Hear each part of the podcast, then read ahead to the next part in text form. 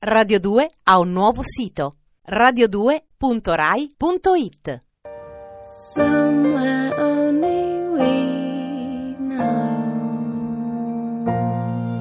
Non c'è epoca dell'anno più gentile e buona per il mondo dell'industria e del commercio che il Natale e le settimane precedenti. Sale dalle vie il tremulo suono delle zampogne e le società anonime, fino a ieri freddamente intente a calcolare fatturato e dividendi, aprono il cuore agli affetti e al sorriso. L'unico pensiero dei consigli d'amministrazione adesso è quello di dare gioia al prossimo, mandando doni accompagnati da messaggi di augurio. Ogni ditta si sente in dovere di comprare un grande stock di prodotti da una seconda ditta per fare i suoi regali ad altre ditte. Le finestre aziendali restano illuminate fino a tardi, specialmente quelle del magazzino, dove il personale continua alle ore straordinarie a imballare pacchi e casse.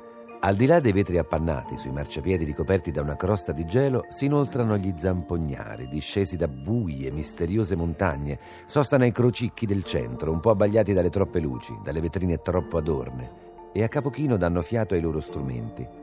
A quel suono, tra gli uomini d'affari, le grevi contese di interessi si placano e lasciano il posto a una nuova gara, a chi presenta nel modo più grazioso il dono più cospicuo e originale. Italo Calvino, I figli di Babbo Natale.